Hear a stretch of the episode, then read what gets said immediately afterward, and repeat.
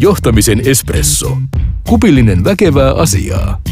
Tervetuloa Timanttia Consultingin podcastiin, jossa syvennymme ihmisten johtamiseen, työelämän ilmiöihin ja ajankohtaisiin teemoihin. Studiossa Ulla Vilkman.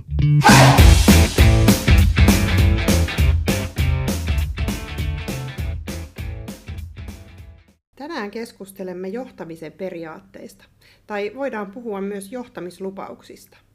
Mihin johtamislupauksia tarvitaan ja mikä on tärkeää johtamislupausten luomisessa? Muun muassa tällaisiin kysymyksiin saamme tässä jaksossa vastauksia.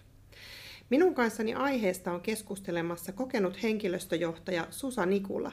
Hän on tehnyt 16 vuotta henkilöstöjohtamista ja tällä hetkellä toimii Lähitapiolla ryhmässä ihmisistä ja kulttuurista vastaavana johtajana. Susa on myös kirjoittanut tietokirjan nimeltä Johtamislupaukset. Tervetuloa Susa. Kiitos. Johtamiskulttuurin kehittäminen on tällä hetkellä aika pinnalla monessa organisaatiossa. Ja, ja toisaaltahan johtamisen kehittämistä tehdään oikeastaan koko ajan. Se on semmoinen hirveän tärkeä teema yrityksissä ja hyvä niin. Mutta mikä sun mielestä johtamiskulttuurin kehittämisessä on tärkeää? No siinä on ensinnäkin tärkeää, että me tunnistetaan jotenkin se, että, että se on kulttuuri, jota voi myöskin johtaa.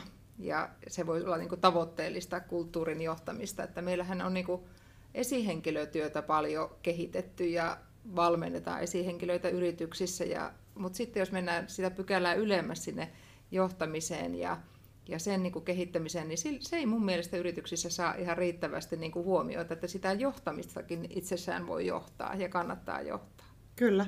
Tämä on itse asiassa tosi mielenkiintoinen kysymys, koska ainakin itse olen törmännyt jonkun verran organisaatioissa siihen ajatukseen, että halutaan tasalaatuistaa johtamista tai halutaan varmistaa, että kaikilla olisi mahdollisuus hyvään johtamiseen. Ja, ja siihen pyritään usein e-, erilaisten esihenkilövalmennusten ja johtamisvalmennusten keinoin.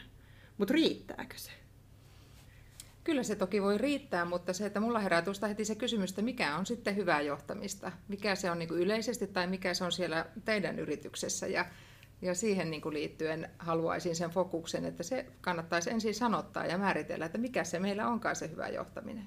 Eli luoda ikään kuin tavoitetila hyvälle johtamiselle. Aivan, joo, kyllä. Ja se, että yritykset kun on erilaisissa tilanteissa. Voi olla startuppeja, voi olla toista sataa vuotta toimineita yrityksiä. Liiketoiminta-alueet on hyvin erilaisia, eri omisteisuus on, joka myös vaikuttaa ehkä siihen jotenkin siihen, miten sitä yritystä raivataan eteenpäin fokukseen, mikä on tärkeää.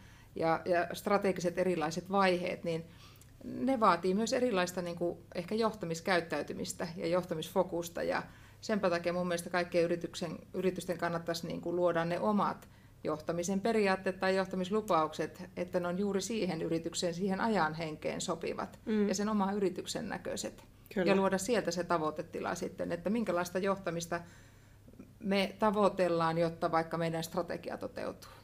Kyllä. Itse asiassa nostat tuossa kirjassa esille eh, ihan esimerkinkin siitä, että, että jos kysytään, että mitä se hyvä johtaminen on, kerro vähän tästä lisää näistä sun kokemuksista. Miten näissä tilanteissa vastataan?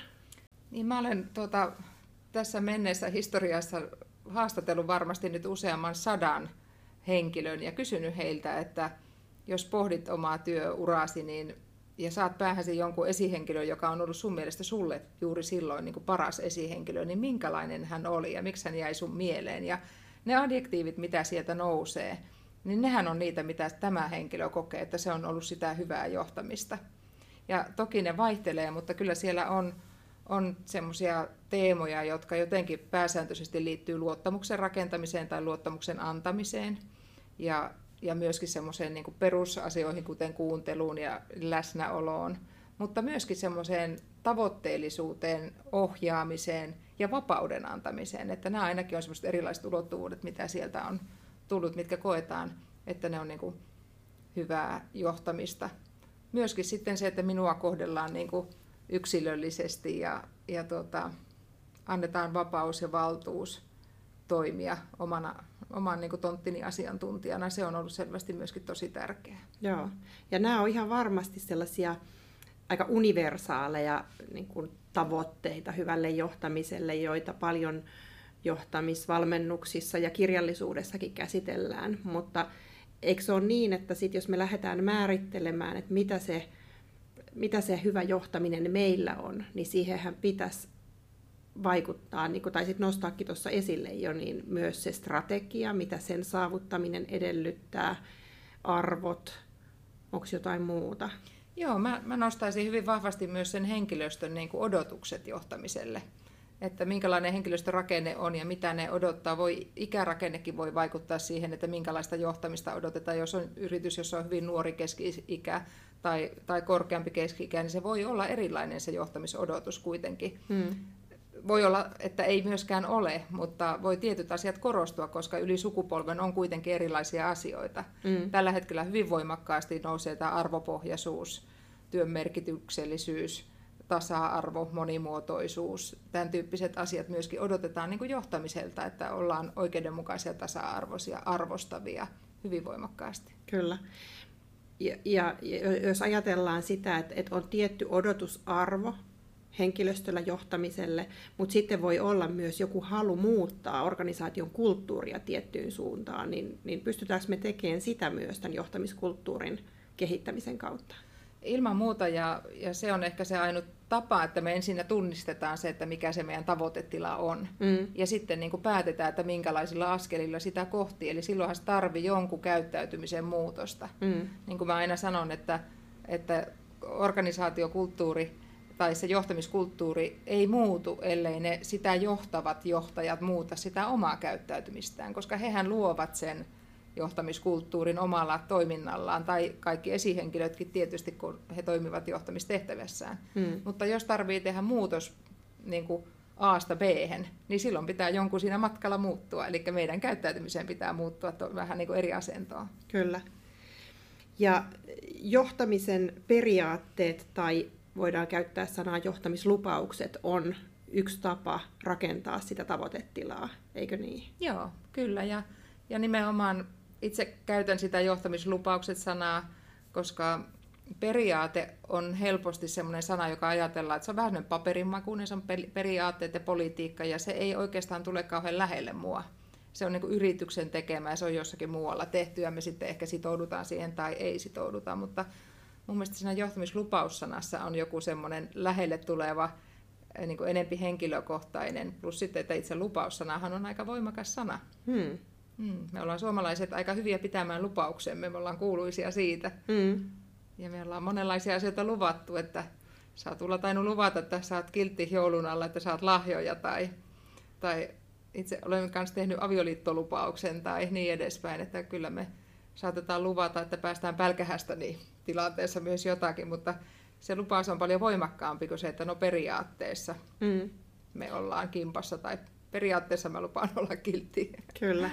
No mikä tekee tai mistä syntyy hyvä johtamislupaus? No mun mielestä siinä pitää ottaa nämä eri niin kuin, henkilöstöryhmät huomioon. Eli he, henkilöstön osallistaminen siihen, että niiden ääni tulee kuuluviin siinä, että mitä ne odottaa siltä hyvältä johtamiselta, se on niin kuin yksi elementti. Ja mistä muodostuu on se, että ylin johto täytyy olla sitoutunut ja motivoitunut tekemään ne johtamislupaukset ja sitten liidaamaan niitä jatkossa eteenpäin, koska jos he eivät omistaudu sille asialle, niin sitä ei pysty HR-sivusta tai joku toinen kuin ehkä niin kuin osiin viemään eteenpäin jossakin omassa yksikössään tai, tai eri puolilla Suomea, mutta että koko ryhmä tai koko yhtiö yhtenäisesti veisi sitä tavoitteellista johtamista eteenpäin, niin kyllä se lähtee ylimmästä johdosta. Mm. Ja sitten se syntyy myös siitä, mitä todettiin jo, että että on hyvä ottaa se strategia esimerkiksi huomioon, yrityksen arvot huomioon ja niin edespäin. Näiden niin kuin kombinaationa sieltä varmasti syntyy sitten juuri meidän näköiset johtamislupaukset.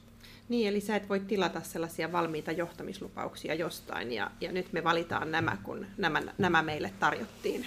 Niin, kyllä se varmaan olisi kaikkein nopein ja helpoin tie, se olisi ihan kiva tehdä niin, ja kyllä mä väitän, että, että jotkut saattaa niin pyrkiä toimimaan, mutta uskallan myös väittää, että sitoutuminen niihin aidosti ei tule olemaan kyllä niin, niin tota, onnistunutta kuin että ne olisi yhdessä synnytetty. Mm.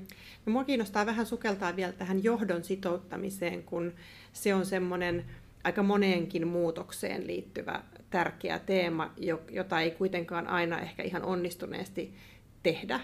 Et siellä voi olla johdon hyväksyntä, että joo, saatte tehdä, mutta se on vielä eri asia kuin sitoutuminen, eikö niin? Mm, kyllä se on, ja se onkin kyllä haastava myös tässä teemassa mun mielestä, että, että kyllä jos se jo ylin johto, esimerkiksi johtoryhmä yrityksessä, ei koe niin kuin johtamisen johtamista tarpeellisena eikä näe sen voimaa, niin kuin se voisi olla. Mun mielestä siitä voi saada jopa kilpailuedun, siitä voi saada niin kuin strategisen mittariston, jota mitataan, jonka perusteella mitataan yrityksen johtamista.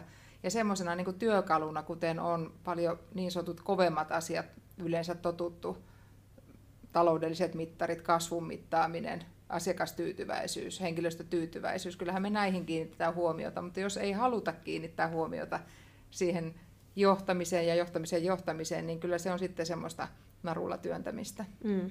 No mikä sun mielestä on keskeistä siinä, että se johdon sitouttaminen onnistuu? Millä me saadaan heidät oivaltamaan tämän asian tärkeys? No se on varmasti vähän siitä johdosta yksilöistä kiinni. Se ei ole ihan yksioikoista varmaan, että, että ymmärryttäminen ihan vaikka niin kuin tilastojen tutkimusten valossa, miten voimakas merkitys hyvällä johtamisella on yrityksen menestykseen. Se pitäisi jo tänä päivänä kaikkien tietää, mutta uskooko he siihen mm. oikeasti ja toimiiko he sitten tilanteessa niin kuin luottaen siihen, että se oikeasti kantaa ja toimii, niin sen ymmärryttäminen, koska kyllä se hyvä ihmisten käy, niin kuin johtamiskäyttäytyminen on suuremmassa määrin koko ajan semmoinen voima, joka saa ihmiset pysymään yrityksessä. Ja jos ne voi sitoutua niihin samoihin niin kuin arvoihin ja siihen johtamiskulttuuriin, niin ne voi paljon paremmin. Mm. Ja silloinhan ne on paljon tuottavampia ne ihmiset ja, ja se näkyy sitten asiakaspalvelutyössä ja niin edespäin. Kyllä. Ja tästähän meillä itse asiassa on Suomessa aika paljonkin tutkimusta, mm. muun muassa Ossi Auran johdolla tekemään henkilöstötuottavuuteen liittyen, joka menee vahvasti sinne johtamiseen, että miten Kyllä. me ihmisiä organisaatiossa johdetaan ja miten se näkyy tai ei näy siellä viivan alla. On. Oikein hienosti on dataa olemassa kyllä siitä. Ja, ja tähän säkin itse asiassa sun kirjassa viittaat. Kyllä. Joo. Mun mielestä sun kirjassa oli aika kiva myös tämmöinen kysymys siitä, että, että, onko me, että jos, on hyvä, jos tulokset on hyvät, niin onko meidän tulokset hyviä sen johtamisen ansiosta vai johtamisesta huolimatta? Mm, mm. Kyllä, olen ainakin itse nähnyt sekä että tapauksia ja, ja kuitenkin haluan uskoa siihen ja olen kyllä sitäkin tarinaa nähnyt, että, että tuota, pitkällä aikavälillä se, jo, se on niin kuin, voi, voi olla tulos hyvä, mutta se ei ehkä pysy niin hyvänä, jos johtaminen ei ole hyvää. Mm. Kyllä se alkaa sitten kupruta sieltä jostakin muualta. Tai toinen vaihtoehto, että miten paljon potentiaalisesti se voisi olla vielä parempi, mm. jos johtaminen olisi hyvää. Kyllä. Ähm, no mutta tota, sä oot ollut tekemässä johtamislupauksia SOKlla ja myöskin Rantala, tämmöisellä tilitoimistoyhtiö tai taloushallinnon yhtiö Rantalainen, Rantalainen Oyllä. Mikä sun mielestä on tärkeää, kun lähdetään tämmöistä prosessia viemään eteenpäin sen johdon sitoutumisen lisäksi? No, kertaalle jo mainittu se, että otetaan nämä eri henkilöstöryhmät huomioon, se on tosi tärkeää myös se, että se sanoitus on sen yrityksen niin kuin oloinen ja näköinen, että se tuntuu niin kuin tutulta ja meidän suuhun sopivalta. Mm. Se on mun mielestä tärkeää. Myös se, että me pystytään kiteyttämään ne, ettei tule liian laajoja ja niin kuin johtamisen periaatteita tai vaikka lupauksiakin, mutta liian pitkään. Ne olisi hyvä muistaa, mm. että ne edes ylätasolla muistettaisiin. Niistä on hirveän paljon helpompi silloin keskustella. Kyllä. Mä oon nähnyt lukuisia johtamisen periaatteita tai millä eri nimillä nämä tämänkaltaiset asiat meneekään eri organisaatioissa. Ja tyypillisesti siellä voi olla viisi tai kuusi. Ja esimerkiksi SOKlla niitä tehtiin kolme. Mm. Kolme on aika hyvä, hyvä tuota, määrä muistaa. Ne, kun ne synnytettiin, mä aina muistan, että kollegani silloin sanoi, että kyllä se kolme olisi hyvä, että se on se isä, poika ja pyhä henki. Se on tai aika hyvä muistisääntö. Joo, että se on niin jotenkin helppo muistaa ne kolme. Nelikenttäkin on aika kiva, senkin vielä muistaa, mutta jos on enempi kuin neljä, niin ne on vähän pinnisteltävissä yleensä mm. sitten, että mitkä ne viisi olikaan. Että kyllä mä kannatan, että niitä vähän, vähän puristelee tiiviiksi sitten. Kyllä. No miten helppoa on, on puristaa ne johtamisodotukset kolmeen, esimerkiksi kolmeen tai neljään sanaan? Kuinka paljon se vaatii työtä? Se ei ole kauhean helppoa, koska siellä on niin, niin monta ulottuvuutta varmaan, mitä halutaan ottaa esille. Mulla on juuri nyt työpöydällä muun muassa paljon niin kuin aiheita, joista pitää ruveta se kiteyttäminen tekemään. Ja se on sitten niitä valintoja ja niitä, että mikä painottuu enempi. Ja kannattaa kysyä vähän eri kohderyhmiltä, että ikään kuin että mitä äänestäisit, mikä on niin tärkein ja mikä sana ainakin sieltä täytyy löytyä meillä. Ja lähteä sitten vaan tekemään jotakin ehdotuksia ja siitä se sitten iteroituu lopulliseksi ihan varmasti. Joo. No miten helppoa on löytää sellaiset sanat, jotka tulkitaan samalla tavalla, koska useinhan erilaisissa termeissä ja sanoissa on kuitenkin mahdollisuus tämmöiseen monitulkintaisuuteen. Mm. mä ymmärrän jonkun asian vähän eri tavalla kuin sä ymmärrät. No mun mielestä siinä tehdessä kannattaa käydä jo se dialogi siitä, että ja tunnistella, että ymmärretäänkö me se samalla tavalla, se sana tai lause. Mm. Ja kyllä sen siinä aika nopeasti sitten kuulee, jos se ymmärretään totaalisesti eri tavalla, niin silloin kannattaa ehkä sanottaa vielä kertaalleen uudelleen. Mm. Ja mi- mitä sitten tapahtuu, kun me on löydetty tämmöiset kolme tai neljä sanaa? Onko se aina ehdottomasti sana vai voiko se olla sanapari tai lause? Mikä Joo. sun mielipide tähän on? Ei, ei ole ollenkaan ehdottomasti sana. Ilman muuta voi olla lause tai sanapari. Ja niitähän voi myös sitten avata sinne niin kuin ikään kuin alle enempi vielä konkretiaksi. Ja ehkä suosittelenkin sitä, jotta sitten se, se tuo sitä lihaa niiden luitteen ympärille, niin kuin sanotaan.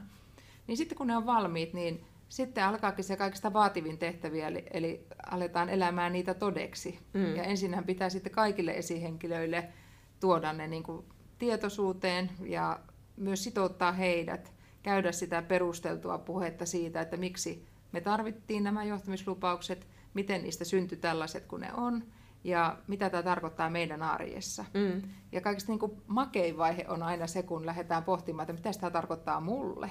Että voinko mä sitoutua aidosti itse näihin yrityksen johtamislupauksiin ja mitkä on mun vahvuudet täällä, missä mun pitäisi mua kehittää. Ja sitten niistä voi synnyttää jokainen esihenkilö oman johtamislupauksen, niin kuin henkilökohtaisen jatkumon sille, mikä yritys on luonut, kunhan se on sen sateenkaaren alla, mm. että se sopii hyvin, tai sateenvarjon alla siihen, siihen niin kuin yrityksen, että kun kaikkien meidän esihenkilöiden omat lupaukset sitten kokoontuu sen varjon alle, niin silloin me yhdessä sitä edistetään sitä yhtiön yhteistäkin polkua kohti parempaa johtamista. No tämähän mahdollistaa nyt sen semmoisen niin johtamisen kuitenkin omalla persoonalla, jos mä saan mm. sieltä luoda sen oman lupauksen, koska mä oon joskus tässä yhteydessä törmännyt asiakkaissa myös siihen ajatukseen, että me ei haluta tämmöisiä johtamisen periaatteita tai johtamislupauksia, koska me halutaan, että jokainen saa johtaa omalla tavallaan. Mm. Se on totta ja mä saan myös niitä kysymyksiä edelleen, mutta mä siitä huolimatta kannatan sitä, että tehtäisiin yritykselle yhteiset omat, koska se auttaa niin paljon viestinnässä, keskinäisessä puhumisessa. On paljon helpompi keskustella, että oliko joku meidän johtamislupausten mukaista tai ei, tai että me halutaan nojata meidän tässä ja tässä asiassa johtamislupauksiin. Tai me voidaan valmentaa meidän esihenkilöitä esihenkilön valmennuksissa johtamislupausten teemojen ympärille, koska ne on valitut ne keskeiset tärkeät asiat, mitä me halutaan meidän yrityksessä tavoitella. Hmm. Ja sitten jokainen pistää persoonan peliin. Ja se, että me ollaan niin kuin erilaisia, mun vahvuus voi olla sun heikkous ja päinvastoin. Plus sitten se, että mun lupaus voi tässä hetkessä olla tämä, mutta puolen vuoden päästä se voi olla aivan toinen, toinen mm. koska tiimikokoonpano voi vaihtua. Mun oma henkinen, fyysinen hyvinvointi voi olla aivan eri tilanteessa, jolloin johtamislupaus voi myöskin vaihtua. Ja sitä kannattaakin päivittää pitkin matkaa. Joo. Saat itse asiassa yhdessä toisessa keskustelussa, ja saatoit mainita tästä kirjassakin, että, että tämä niin johtamislupaukset tarjoaa myös oivallisen viitekehyksen niin kuin tietynlaiseen palautteen antamiseen, esimerkiksi esihenkilölle? Ehdottomasti. Se, se ehkä tuo niin kuin helpomman tavan sanoittaa taas sitä palautteen antamista, kun voi nojata niihin johtamislupauksiin mm. kysymällä just, että jos, jos tarvii antaa niin kuin rakentavaa palautetta tilaan, jostakin tilanteesta, että, että koitko, että että se, siinä onnistuttiin johtamislupausten mukaisesti. Mm. On jotenkin paljon lempeämpi tapa lähestyä asiaa kuin mennä suoraan siihen niin toisen käyttäytymiseen, että sä käyttäydyit näin. Mm. Että mun mielestä se ei ollut ehkä hyväksyttävää. Mm. Niin mun mielestä se vaan niin kuin tuo siihen kivan sillan, Kyllä. että me päästään keskustelemaan. Ihan sama kuin arvoasioissa. Arvot on myös semmoisia myöskin monelle herkkiä asioita, että, että on hyvä löytää ne tapa, miten miten niin kuin sanotetaan se yhteinen keskustelu, että toimitaanko me arvojen mukaisesti vai ei. Mm, kyllä. Ja, ja nyt kun mainitsit arvot, niin nehän tulisi olla myös johtamislupausten mm. taustalla. Eli ne ei ole irralliset arvoista, vaan ne, siinä työssä pitää pitää mielessä myös ne organisaation Joo, arvot. just näin. Kyllä. No mitä sitten, kun johtamislupaukset on tehty ja ne on käyty esihenkilöiden kanssa läpi, he on muodostanut ne omat johtamislupaukset, niin mitä sitten tapahtuu? Sitten odotellaan, että, että nyt kaikki muuttuu? Niin sitten toivotaan, että kaikki käyttäytyy niiden mukaisesti ja kyllä, sitähän se on se johtamisen jatkuva kehittäminen, että pysähtyy reflektoimaan sitä omaa käyttäytymistään. Mm. Pyrkii muistamaan sen oman lupauksensa ja toimia sen mukaisesti ja aina me ei onnistuta, mutta silloinkin olisi hyvä niin kuin muistaa, että mm, tämä ei mennyt ihan niin kuin mä olin nyt luvannut ja miten tekisin seuraavalla kerralla toisin. Et se on niin kuin tietysti se yksi tärkein asia, että, että palataan niihin niin kuin ihan omalla ajattelun tasolla. Mm. Mutta se, että äärimmäisen tärkeää yrityksessä on pitää niiden liekkiä yllä, puhumalla niistä, ö, ottamalla ne mukaan rekrytointiin. Esimerkiksi kun esihenkilöitä rekrytoidaan, niin on aika kiva kertoa rekrytoidusta. Meillä on tällaiset johtamislupaukset ja olet Ulla tulossa meille esihenkilöksi, niin voitko kokea sitoutuvasi meidän johtamislupauksiin, että sopiiko nämä sun niin kuin arvomaailmaan tai tapaasi toimia, mm. tapaasi johtaa. Perehdyttämiseen samalla tavoin esihenkilöiden osaamisen kehittämisessä niitä voi hyödyntää. Mm. Ja sitten myöskin niin kuin äärimmäisen tärkeä, yksi tärkeimpiä on se, että niitä voidaan, niitä sanotuksia, mitä me ollaan yhdessä tehty, niin käyttää väittäminä siihen, että me arvioidaan sitten sitä johtamiskäyttäytymistä. Mm. Joko kolmikuusikymppisen tavoin tai, tai sitten yksisuuntaisesti pulssinomaisesti, mutta kannattaa niin kuin mitata mm. ja saada siitä lähtöluku ja siitä tehdä mahdollisesti joku tavoite tai ainakin tavoite ylläpitää hyvää tasoa, jos se mm. on jo hyvällä tasolla. Eli mitata sitä, että toteutuuko tämä tavoitetila, joka me mm. luotiin tai Just muodostettiin. Näin. Joo. Tosi hyvä. Öm, mä mietin sitä vielä, että, että se on aika tärkeätäkin, että, että, että ne menee sinne arkiseen tekemiseen ja, ja mainitsit rekrytoinnin.